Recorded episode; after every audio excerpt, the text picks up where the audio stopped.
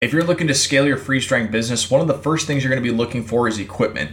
Now, you want some type of manufacturer who can help build you a machine that can help accelerate that growth. Faster run times, more consistent types of products that comes out of the freeze dryer so there's less throwaway rate and you're going to want to know someone who can help you with the service side of that type of freeze dryer. In this episode of the Creative Freeze Drying series, I'm going to be interviewing the director of Parker Freeze Dry. In this interview, you're going to know who Parker Freeze Dry is, what machines do they make, when is the right time to look at an industrial freeze dryer based on the size of your company, as well as we're going to ask him some advice and things that he's seeing in the industry that I believe will really help you gain more insight into the freeze drying world. So let's let's get to the interview and I'll introduce you to Matt. All right, welcome back to another edition of the Creative Freeze Drying series. We're doing things like interviewing people who are manufacturing equipment for freeze drying, accessories, and also people who are doing different things with products to freeze dry as well. But today, we're here with Matt from Parker Freeze Dryer. They are based in Minnesota, as well as a new location that Matt's going to talk about in this interview. But we want to welcome Matt to the Freeze Dry Business Channel. And Matt, why don't you introduce yourself, what you do for Parker Freeze Dry, and what the company is all about? Would be a great start for all of us to hear. So, my name is Matt Graunke. I am the sales and marketing manager for Proform Fabrication, which is the parent company of uh, Parker Freeze Dry. That's one of our divisions here.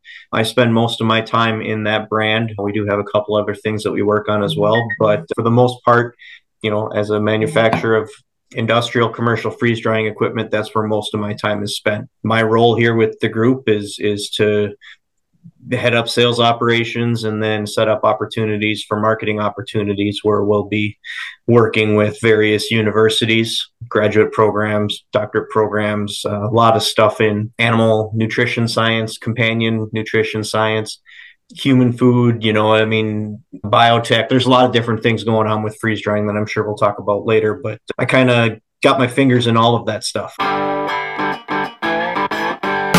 Parker Freeze Dry was founded, I want to say about 20 years ago at, over in the Wisconsin area.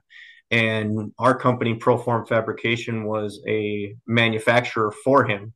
Uh, we fabricated all of the vacuum chambers, all of the sanitary stainless work, and then we would send it off to their facility.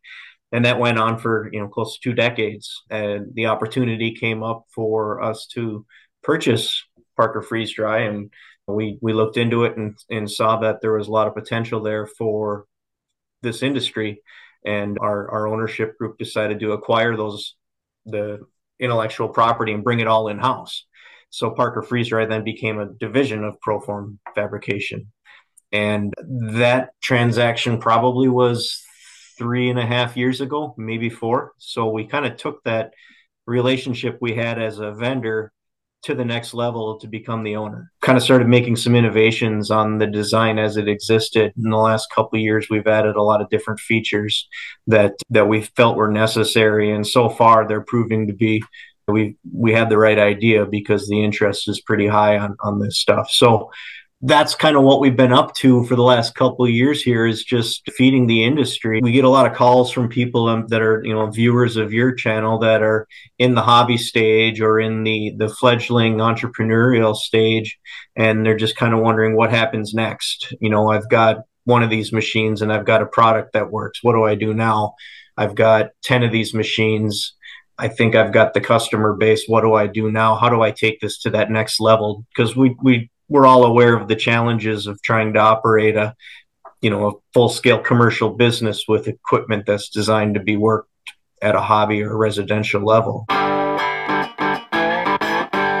When does someone actually come to you to look at freeze dryers? And is it based on capacity? Is it based on you know volume? Is it based on you know actually low amounts of maintenance compared to having to maintain 20 different freeze dryers? Where do you fit into for someone to kind of like know whether they should be looking at Parker freeze dryer or any type of industrial freeze dryer. From what I'm hearing from people that are reaching out to us and where most people are at when they're contacting us is they're they're getting into that stage that switches from you know small batch production to high volume production and that's where it comes into play uh, some of the things you're going to gain when you when you move into this realm of equipment is efficiency and reliability. So, you know, the vacuum pumps are more aggressive or not aggressive, more powerful. So they're getting down to that that pressure a lot faster. Uh, lack of pressure, I guess.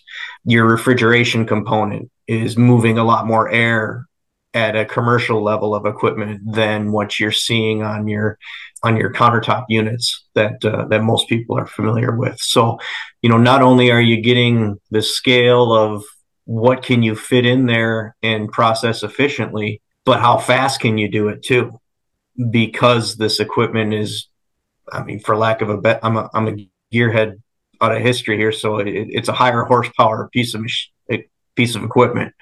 It can yeah. it can get a lot more done in, in a little in less time. Now, that being said, you know, with freeze drying, ultimately that's not something you can really speed up once you've got the exact parameters put in there because you know if you just start applying more heat you're just cooking it. You're not really freeze drying it at that point but cooking it under vacuum instead. You know we we work really hard at parker to provide customer service to all of our customers and we want to have conversations with them and we want to help them solve their problem. Now that being said you know as a manufacturer of freeze drying equipment one thing we don't get involved with is the the recipe development, the process development side of things. So, you know, it, it's it's up to the customer to have their process figured out. And and and the reason that this is important is these are fully programmable units.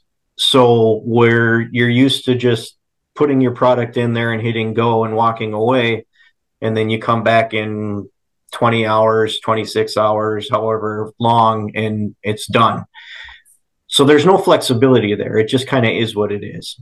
With units, when you get into this commercial industrial realm, especially with ours, you know, we basically allow fully programmable, recallable, and provide a bunch of feedback. So after you run that process, then you can pick it apart and watch for, you know, indicators throughout the process from all of the feedback you're getting back from your product throughout the run, the behavior of the machine throughout the run and the different components, the refrigeration, the heating elements, the vacuum levels, you know, how hard is the compressor working? There's a lot of different things that are all happening there.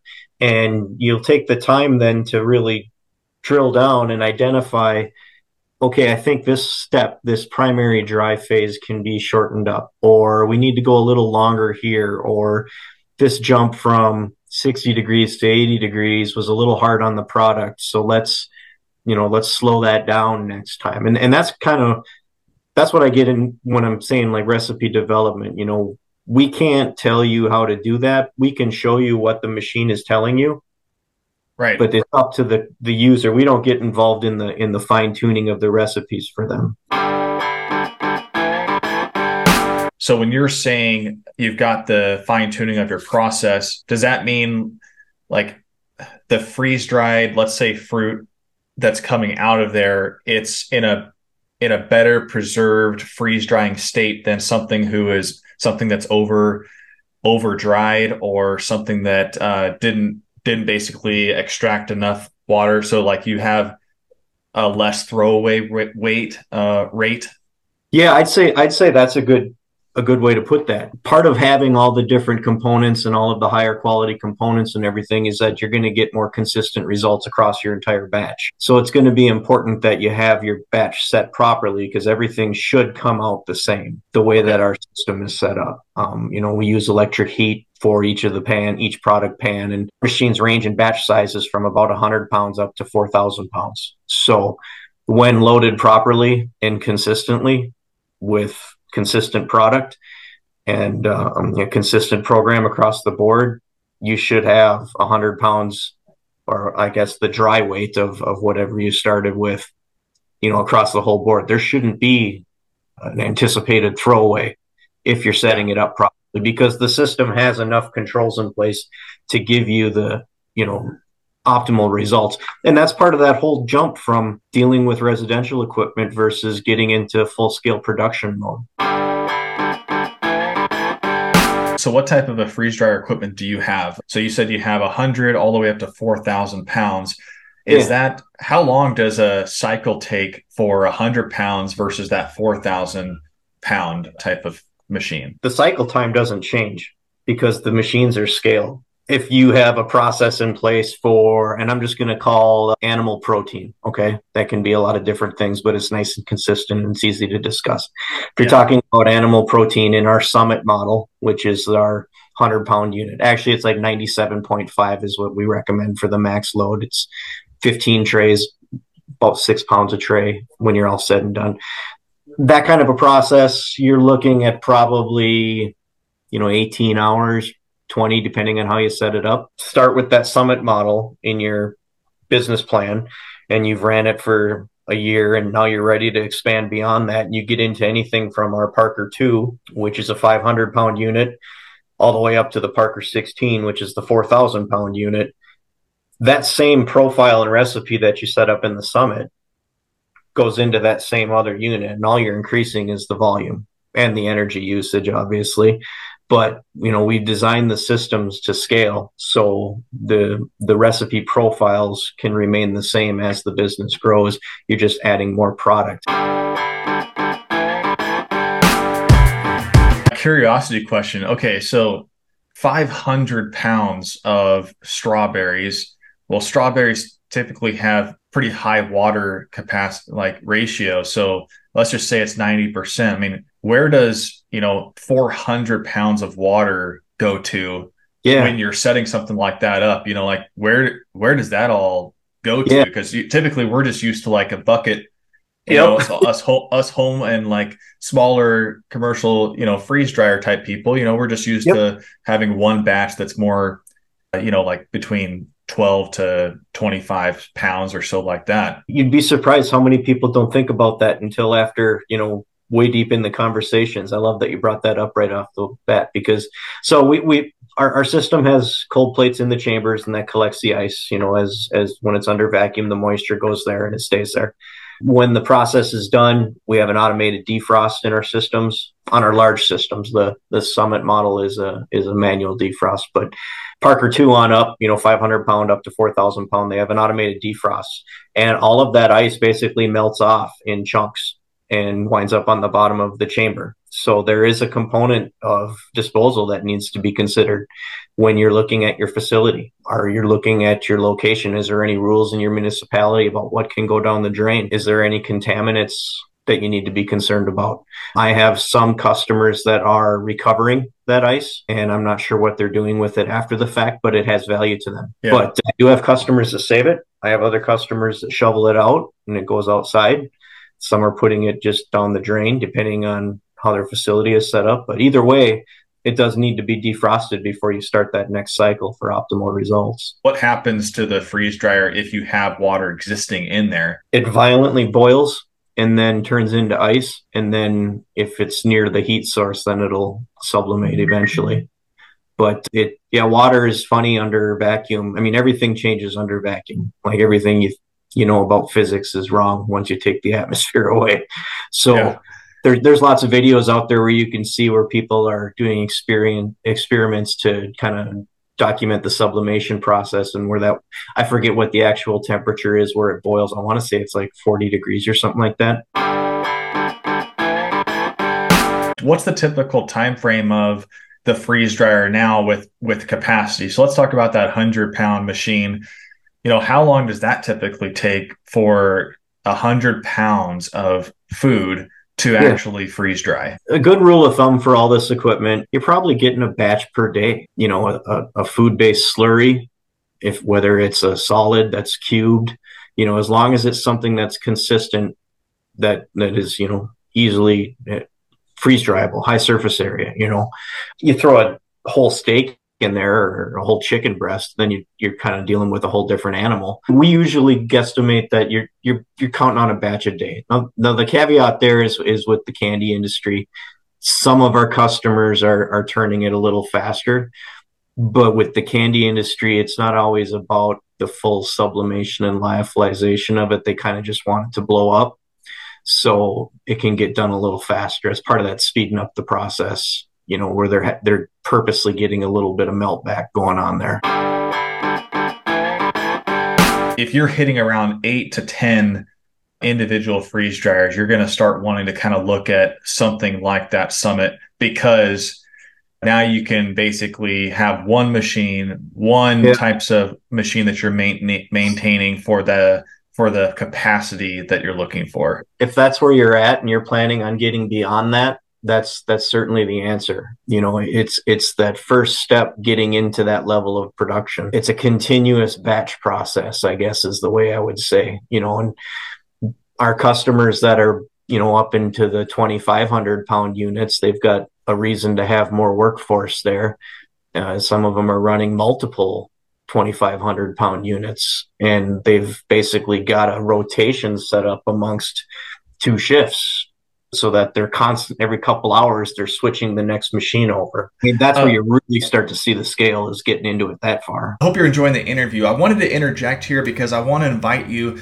to a couple other of my episodes on the creative freeze drying series, specifically the ones that I talk to specific companies who are doing creative freeze drying products. And that is Sweet Potato Awesome and Yo's Froyo's Bites. Now I'm going to put the link in those episodes below in the video description. It's also going to be at the tail end of this video in the thumbnails. So make sure you take a look at those if this interests you. I think you'll be really fascinated with what these two individuals are doing with their companies because they scaled from a small product size all the way up to this size, which is more commercial and industrial. All right, thanks a lot. Hit the like button if you're liking this video so far, and let's get back to the interview. How big of a space typically with your customers that you have for the summit do they have square footage wise that yeah. you typically see? Yeah, so not knowing about all of the pre-process and post-process for everybody's different needs, what I can tell you for sure is that the summit is is it needs about a five by five work area. That okay. gets enough room to open the doors, take a look at the inside if you need to if you need to take a panel off to take a look at something you know it gives you the space to do that safely. It's about a five by five unit about six feet tall with the silencer installed and it weighs about 2500 pounds.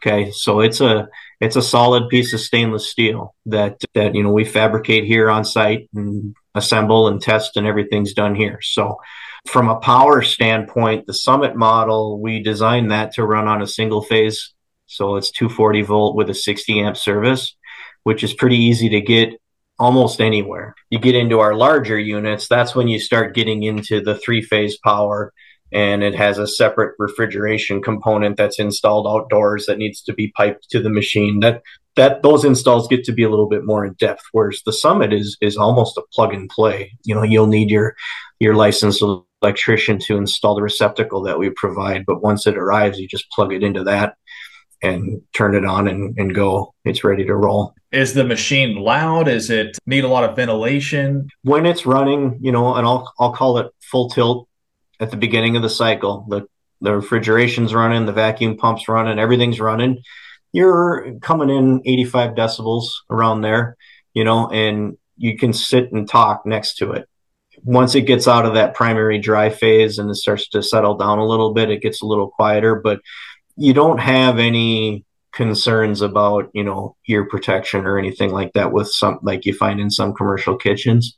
This piece of equipment is is easy on the ears i guess for for lack of a better term. You want it indoors. You want it in a climate controlled area. It's going to kick off a little heat. There's going to be some condensation coming out of it at the and you know the opening for the for the pump and for the vent for the refrigeration side. So you want it near a a floor drain or at least close enough to one that you can hook a hose up to it to get it over there.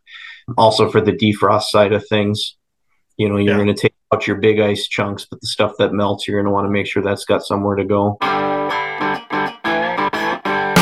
What's the most interesting freeze dried company that you've encountered, like in terms of what they are actually using equipment to freeze dry and sell? We have NDAs with everybody we work with because nobody wants competition. It, it's really wild, David, because we get calls every week and it's eh, of, of different companies and different scientists and different people thinking like what if i put this in there can you do this much of this what happens you know i've heard stuff on the ag side of things from you know, like fertilizer, natural type pesticide stuff. We've got all the different sides of the food industry, whether it's candy, backpacking meals, people exploring insect proteins. There's all the different sides of the food industry. We have a customer down in Texas that has set up their company called Milkify that that we've done some some advertising stuff with them.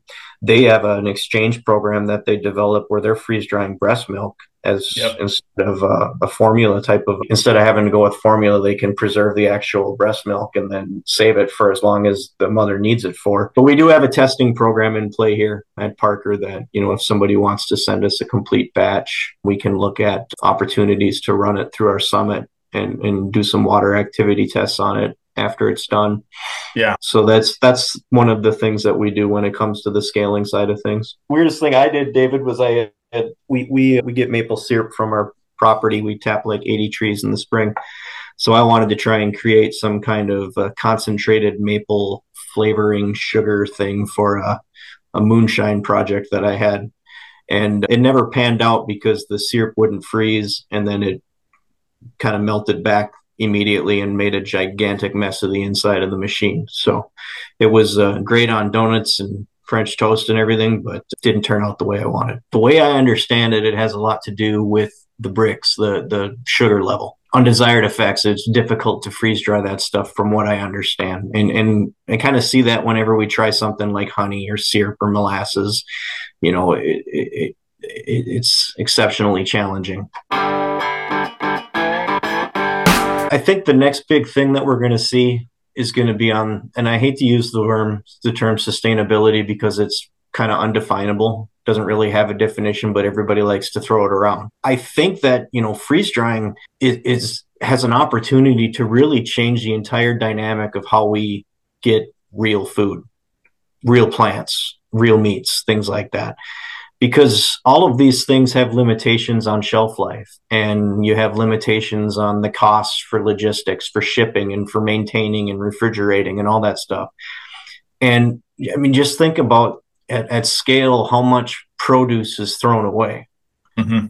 and if we knew that that much of it was going to get thrown away to begin with when we're producing it what if we just freeze dried that much of it from each crop right off the bat to disperse it where it needs to go I mean, that's a real game changer for our entire ecosystem as far as food is concerned, you know, as opposed yeah. to taking all 10 steps before it goes bad. What if there was some preemptive work being done in front of it where they've got a freeze drying facility right at wherever the, the, the, the large commercial farms are taking all of that produce you know when they're getting ready to take it to market what if a chunk of it is shaved off and freeze dried right away even some of myself i'm not afraid to admit you know it's more of my ignorance that i don't know what to do and with food excess or with the waste.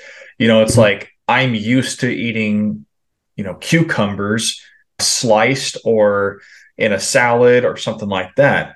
So yeah. i don't i don't know what to do with a freeze dried cucumber you know and what do you use it on that's different than that? Because the reconstituting of a cucumber it just it's going to taste different and it's also going to kind of like feel and look different but if we knew yeah. how to use a recipe for freeze dried cucumber to be able to use it in a different way that we know now what that waste yeah. would look like i yep. think that's where i see the industry headed a lot too is like now that there's more people doing it people are going to find more ways to use the waste and freeze dry it like you're saying to where mm-hmm it's just an education part and that i think is just going to take time but it's going to i think it could it could become m- much more quicker in terms of education here over the next five to ten years because so many people are doing it. Yeah and it's not so much just the education but because so many people are doing it it's the innovation. That's the part of it that's the most exciting thing because now this is something that there are so many people just screwing around in their kitchens with this stuff. You yes. know and somebody's going to catch on to something and and that's going to be part of the next phase of growth for all this. It's just getting them to that point and, and getting the you know getting the awareness out there so that when they do have that good idea the investors are ready to come on board and help them get it to that next step. So you know yeah. when you talk about cucumbers I mean, I, i'm not a cucumber guy but i do like zucchini so, you know, you most things zucchini goes into you don't need it to still be sliced. You can mush it up and make zucchini bread or whatever with it, you know. So it's yeah. just a matter of just finding a different use for those things. Just, you know, don't be afraid to learn because there's always something new that you can learn, you know, and any anytime you get a batch that turned out terrible and it was a, a mistake, You know, it was only a mistake if you didn't learn anything from it. Take chances on that stuff when you're developing your recipes and everything so you can figure it out. And then just keep in mind the scale. Is this scalable? If that's what your goal is, if, if your goal is just to keep trying new things and just see what happens and you're you're just experimenting and you're finding joy in that, that's fine. But if your goal is to scale it, be realistic about what that looks like. You know, I turned out this many bags of Skittles this week. Okay, what does that look like if I'm doing 50,000 pounds of Skittles in a month? You know, is that feasible? How do I how do I go about this? Who can I contact that's got experience with that? So that's the kind of stuff that, you know, we we have so many I, I hate to put it this way, but we have so many calls to action on our website because we want to talk to people about this and, and show them this is what our equipment does. We can't tell you how to run your business, but we can show you how this equipment can help your business. Is there any industry for freeze drying, like uh, websites or magazines, periodicals, blogs that you would suggest people? that aren't exposed to freeze drying as much like to follow to kind of like learn about the industry what's upcoming yeah. you know that that want to kind of dig in and and learn more? Yeah we've got a blog on our website at parkerfreezedry.com that you can sign up for on our mailing list there. And you know we periodically add new articles there just for industry stuff. You're not going to see a lot of things on there about you know small scale two three pounds at a time. Right. but there's plenty of information being shared there. We're always looking to see what's coming up next who's doing what so keep an eye on that. We do put opportunities in there if there's a conference that you know could be beneficial. We we go to a lot of conferences and trade shows. We speak at a few different universities about this subject. So plenty of opportunities to learn. Just have them go to the website parkerfreezedry.com and sign up for the blog.